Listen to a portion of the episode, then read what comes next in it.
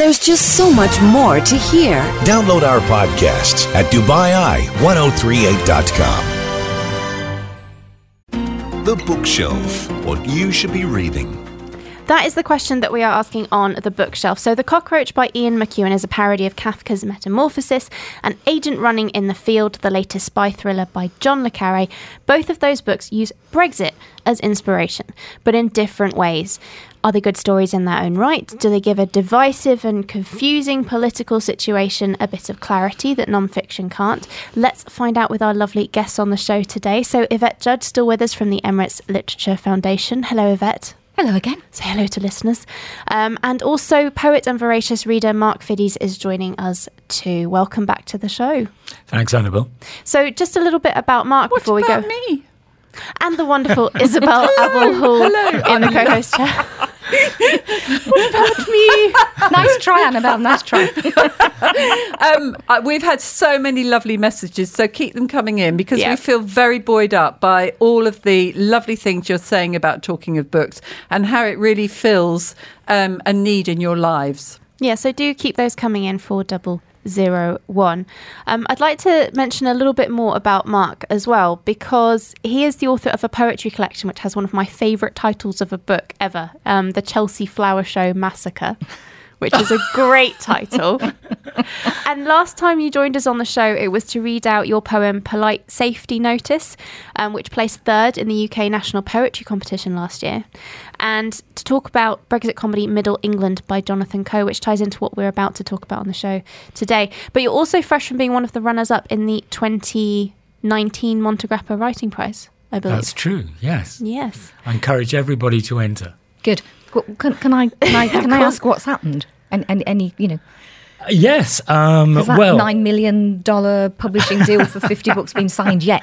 not yet, Oh. no, but um, the the great Luigi uh, Bonomi is working on it. Oh, great. And uh, one of the benefits of entering the competition is that you get to speak to um, one of the best agents in the land who, Yep. who gives you lots of good advice on Honest, how Honest honest, advice. feedback. Absolutely. Yep. And, you know, and in such a, a disarming and, and Yes, friendly way. indeed, yeah. but you walk away going, he's just massacred my book, and, and, Yes. and in such a nice way. Absolutely. So he's working on it. excellent, excellent. I look forward to hearing more news. So, just Thank very you. quickly about the Montegrappa Writing Prize, you still have time to enter that. It's National Novel Writing Month, so now would be a good time to get working on it if you haven't done so already. All you need to do is submit the first 2,000 words of your manuscript and a 400 word synopsis of your novel via the competition section of the EmiratesLitFest.com website. There's more information on there.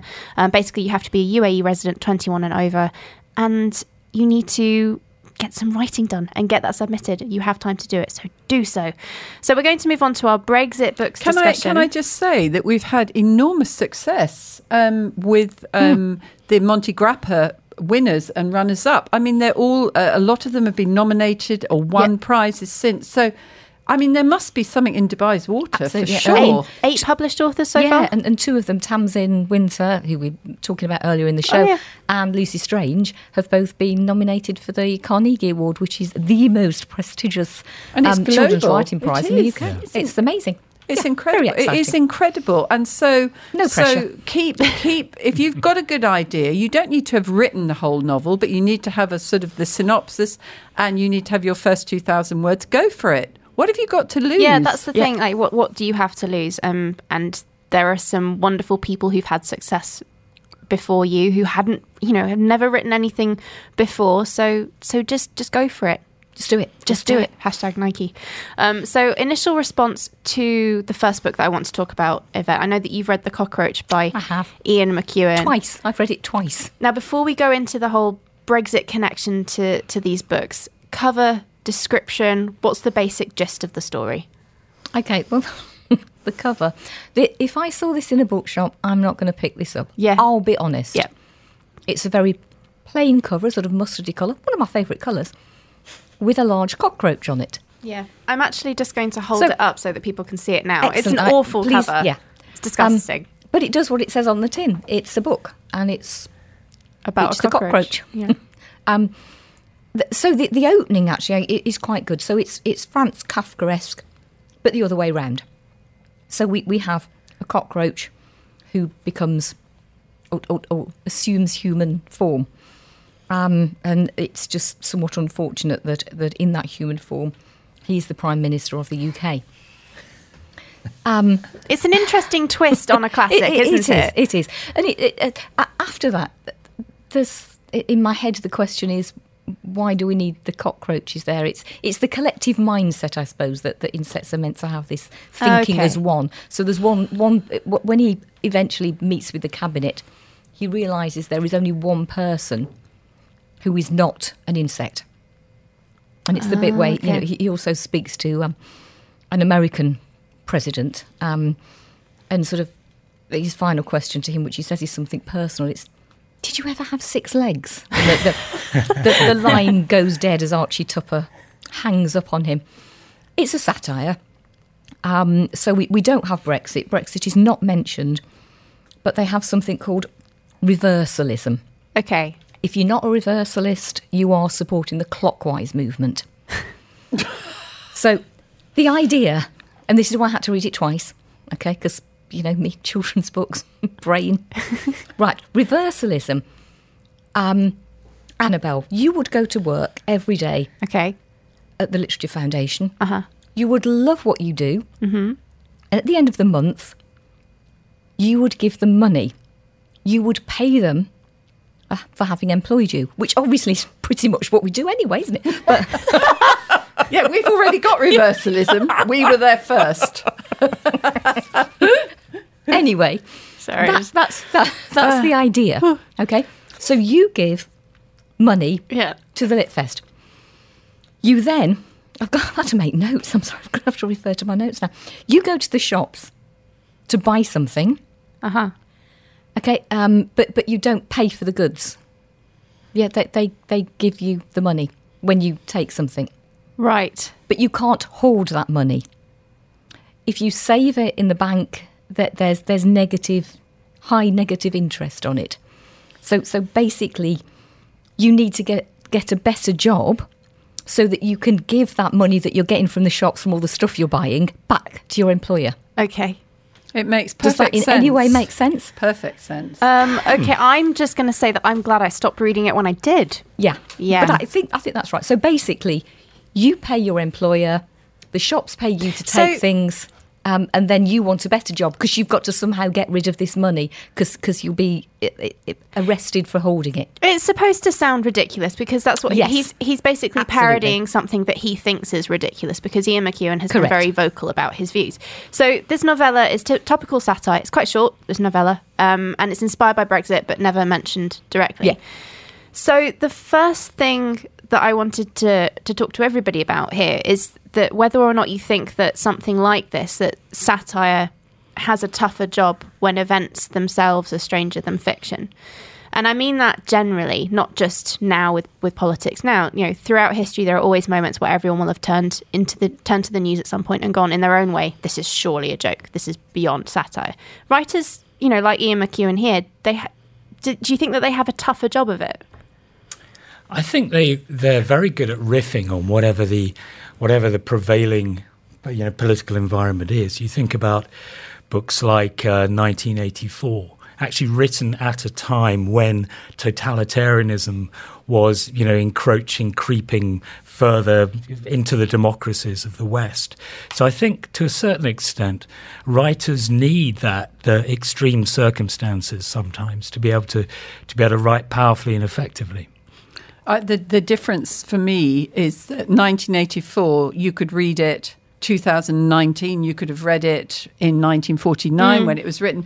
It's still an incredible read Yes. and it has human beings at its uh, not cockroaches at its source who you feel for. You know um, Winston Smith and Julia the two main characters um, you know we feel for them and Yes. I, I I cannot get over the end how gutted I felt in room 101 when when his humanity was taken from him by his fear of, of, of something for those that haven't read it.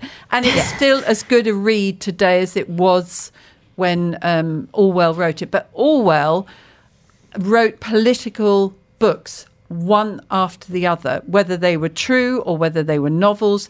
They still were incredible stories. I mean, Animal Farm. Yes. You know, this is nothing. I mean, uh, to be honest, I'm just saying, don't waste your time. For me, don't waste your There- there are time no, on reading yeah, it. there are no characters in it that you love. There's there's no there's nobody that you. you know, Which book? Um, sorry, I'm on the cockroach, not on um, Okay. 1984. Um, I was going to you know, say. yeah, you, you you don't really care almost, but it is a satire, and, it, and then there's one part of it I do quite like because Okay. I can sort of see this this happening if you relate it to, to what it's satirising, which is Brexit.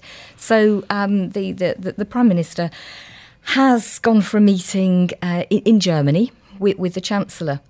Um, and I'm just going to read you a little bit because it was at, the, at this point the Chancellor interrupted him. With her elbow on the table, she pressed a hand to her forehead and closed her tired eyes. Warum, she said, which is the German word for why, um, and followed this word with a brief tangle of others, and again warum, and a longer tangle, then the same again, and finally, still with her eyes closed and her head sinking a little further towards the table, a simple plaintive warum, and and you can I, I can see that happening. I can see certain German chancellor actually doing that, and and he, he doesn't actually have an answer. His mind, Jim's mind went blank. Um, there was a silence in the room, and someone should open a window, and there drifted through the PM's mind a number of compelling answers, though he did not utter them, because. Because that's what we're doing, because that's what we believe in, because that's what we said we'd do, because that's what people said they wanted, because I've come to the rescue, because that ultimately was the only answer, because. That's Brexit means Brexit. Exactly. That, that you know that that for me, I did like that bit. Now, I I picked up this book much like you with dread because not only is the cover terrible, but I, I just I didn't want to read fiction about Brexit when I've been reading so much about it in a non-fiction sense online. I just thought, okay, I really don't want to go through this, but let's try. And it surprised me. It was funnier than I expected it to be, but I don't think that it needed to be a novella. would have been a great short story in in a magazine. Um, You know, a, a, almost a political opinion satire piece.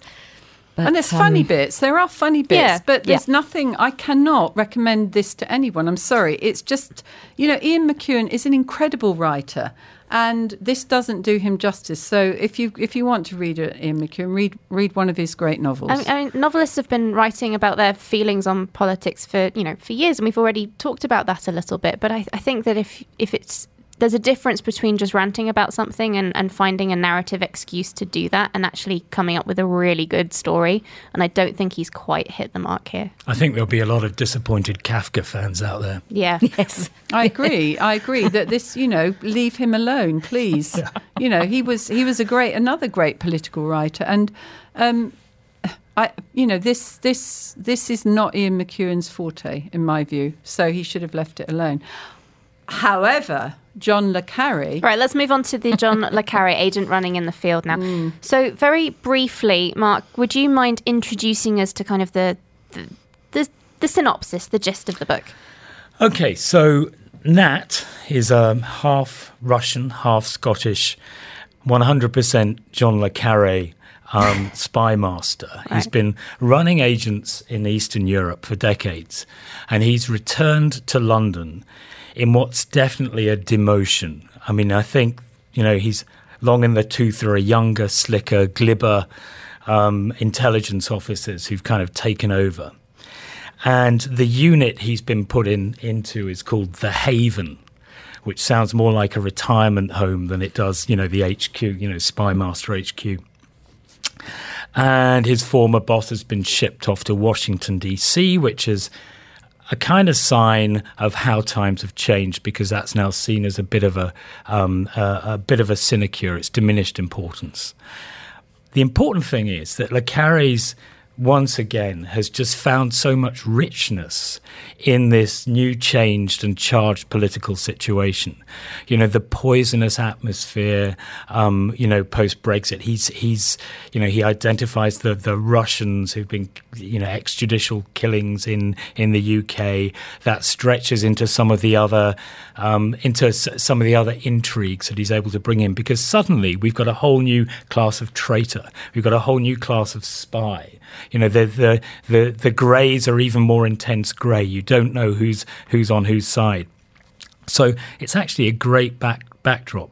Le Carre makes no uh, bones about which side he's on. By the way, in the uh, in the uh, Brexit debate, Which he hasn't in interviews either. no, absolutely. Um, and you know, he at one point he describes the UK as ruled by quote a minority Tor- Tory cabinet of tenth raters. And the country's new Prime Minister Boris Johnson at that point is merely, quotes, a pig ignorant foreign secretary who I'm supposed to be serving. So, So he, d- he doesn't mince his words at all. not And at all. No. and it's it's through the eyes of this this character. Um, is that Nat speaking Nat. there? Okay, Yeah. Yeah. but And it- then you've got Ed. I just, I mean, um, John Le Carre is a master storyteller. He's 88, I believe. Yeah.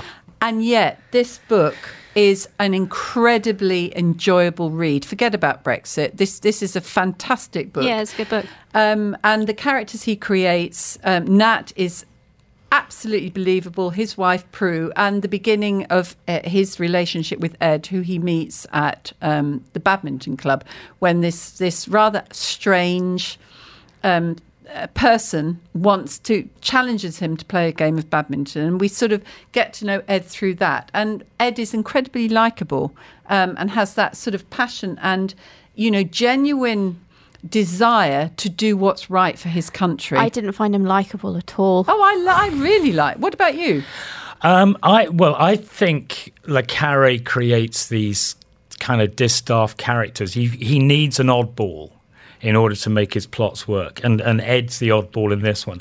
I thought what was quite interesting was the badminton metaphor, because the plot itself kind of pinged backwards and forwards between you're never quite sure who was you know who was who was meant to be the active character at any one point, and it's if you like badminton you know, and if you know, and if you uh, like spies, um, and if you don't like Farage, this is definitely a book for you. I think you know it's got that all of the classic ingredients of a Le Carre um, story, and Ed is the one who takes us into that world rather unwittingly. Yes. Um, and and and so I think we follow him, him him in there. I think the relationships between the individuals are difficult. I think, if I'm honest, Le Carre is showing his um, his distance perhaps from the younger generation a little bit.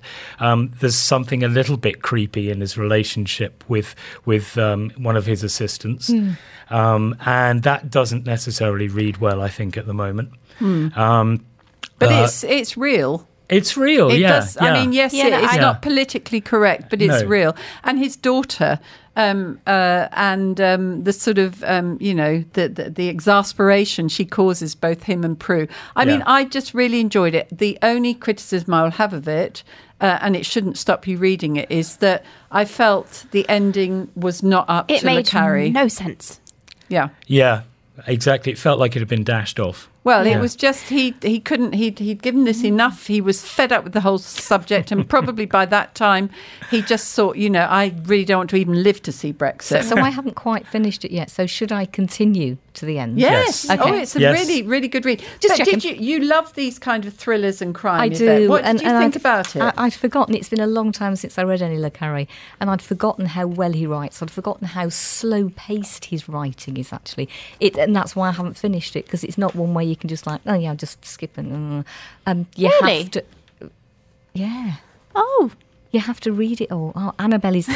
Annabelle's sternly looking at me here. She, I've obviously said something she disagrees with. yeah. there, are a couple of things I think might have to come come back to it in, in a few minutes. To carry on. Okay. Um, yeah, so I, I enjoyed the slow pace, if you like, of, of, of the story. I enjoyed how it progressed, and I enjoyed reading every sentence and, and every word in case I missed something. Um, so, yeah, I, I will continue to the end and see if I am also. and he he surprised. you know nat is basically going to be put as a scapegoat for various things and it's operation rosebud you know that that he's involved in and because he's he's been a hands-on operative you know in all sorts of places he then picks up and i love that because we don't really know you might not have got to that bit but you, you you don't really know even what he's picked up but he's clever enough to have seen that something has been planned and no one knows it except him by sort of you know his innate um, i suppose um, uh, ability to just pick up very, very small things. So I, I loved his writing. It was well worth reading it. I didn't even really feel it was too much Brexit, to be honest, thank God. The murder mystery we're talking about at the moment, or the thriller, is John Le Carre, agent running in the field, and it's meant to be uh, a comment on Brexit. And I think it is in many ways. It's a comment on politicians. And for me, and I think you were in agreement. Um, when we were off air, Yvette, you may change your mind now, um, is Ed, who is the he, he is the one that has absolute belief in uh, helping the world, putting it back on track, and he's so not a politician, and that's what I really loved about him was that dedicated, you know, focused um, vision he has. Yes, I, I think he has a. He does have a belief in some sort of European ideal. Uh, he learned German. We we find out he spent a couple of years there. He's there is something about European culture which to him is more important, perhaps, than, than the, the you know the, the world he finds himself in post Brexit, and that gives fire to his soul. And I think that's what makes that's the attractive side of his character. That's that that's what gives him his entire motivation.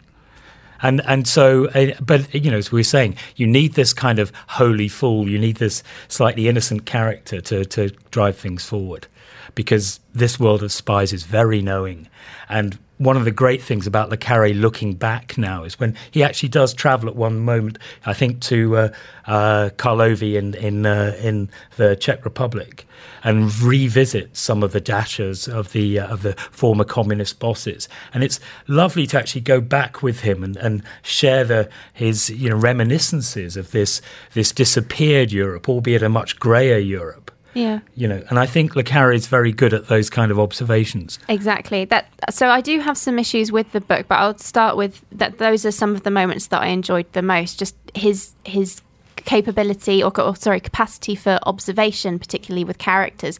And in Karlovy Vary there's this wonderful moment after he's gone through you know typical espionage stuff. People have searched him. There's a lot of tension. You don't really know what's going to happen. And then it returns to the mundane bureaucracy of you know, life in the service. And that's what I really love that contrast. He says London General has reimbursed my travel expenses but questioned my use of a taxi to the Lakeside Hotel in Karlovy Vary it seems there was a bus I could have taken and just moments like that in between all of this tension are just like a breath of relief as a reader. And it, and he's so good at doing that. And I loved his character observations. My favorite was the manipulative smarmy Dom Trench. Oh, Yeah. um, so a few lines early in the book, there's this this wonderful um, paragraph about Dom Trench. He's basically Nat's the protagonist's boss, and, and he's clearly been promoted to the position because he's manipulated and he's smarmed his way there.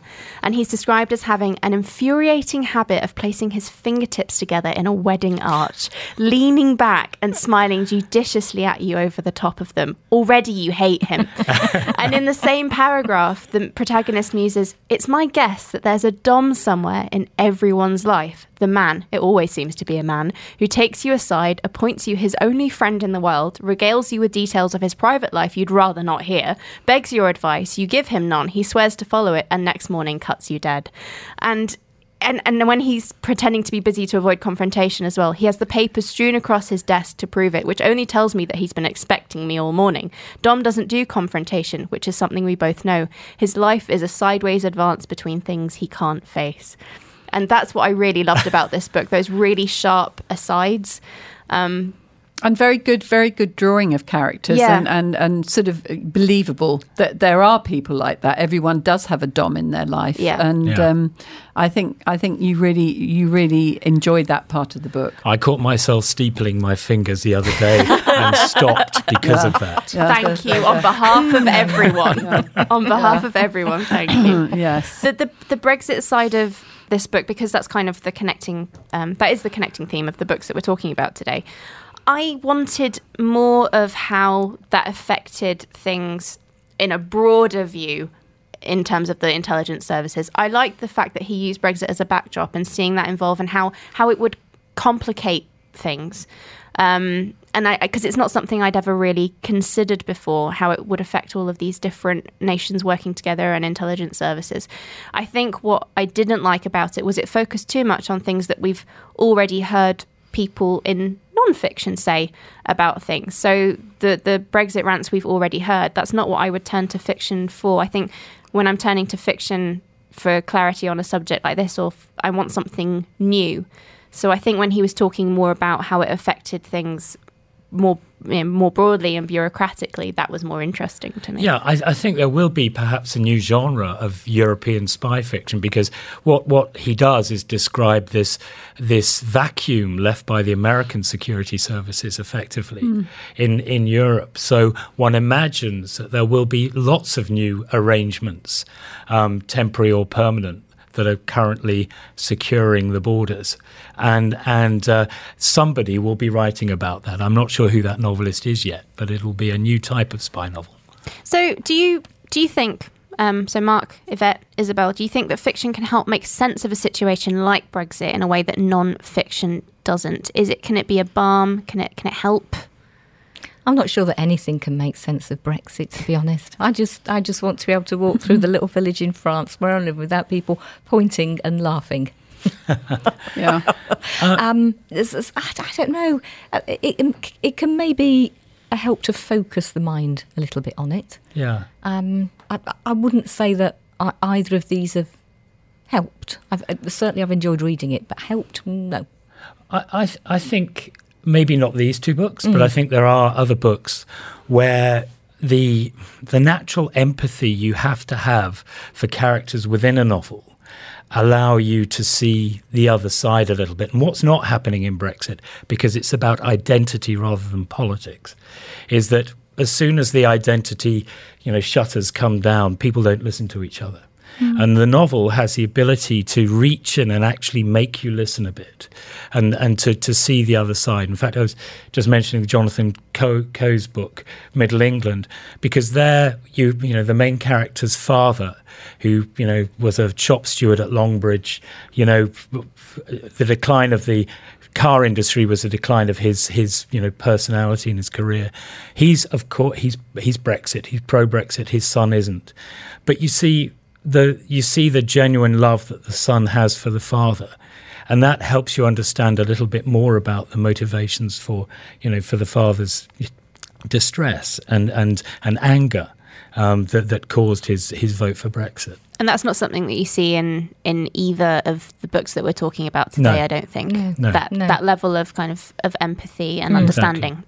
Hmm. And I think um, for for Le Carre, the Ed character is um, very much about history repeating itself and it's a warning. It's a warning to the reader. Look, you know, the last time this kind of thing happened, we had a world war. Mm. And I think that for me is the message I've taken away from it is that we're in a very dangerous place. The world is in a very dangerous place and you get cycles like that and it's it's wherever you look I'm distressed, and I'm sure most people are. There, there is unrest. There are wars. There are, you know, riots um, everywhere. You know, where they're having elections, it is certainly not peaceable, and um, I think we live in very difficult times across the globe. There's just so much more to hear. Download our podcasts at DubaiEye1038.com.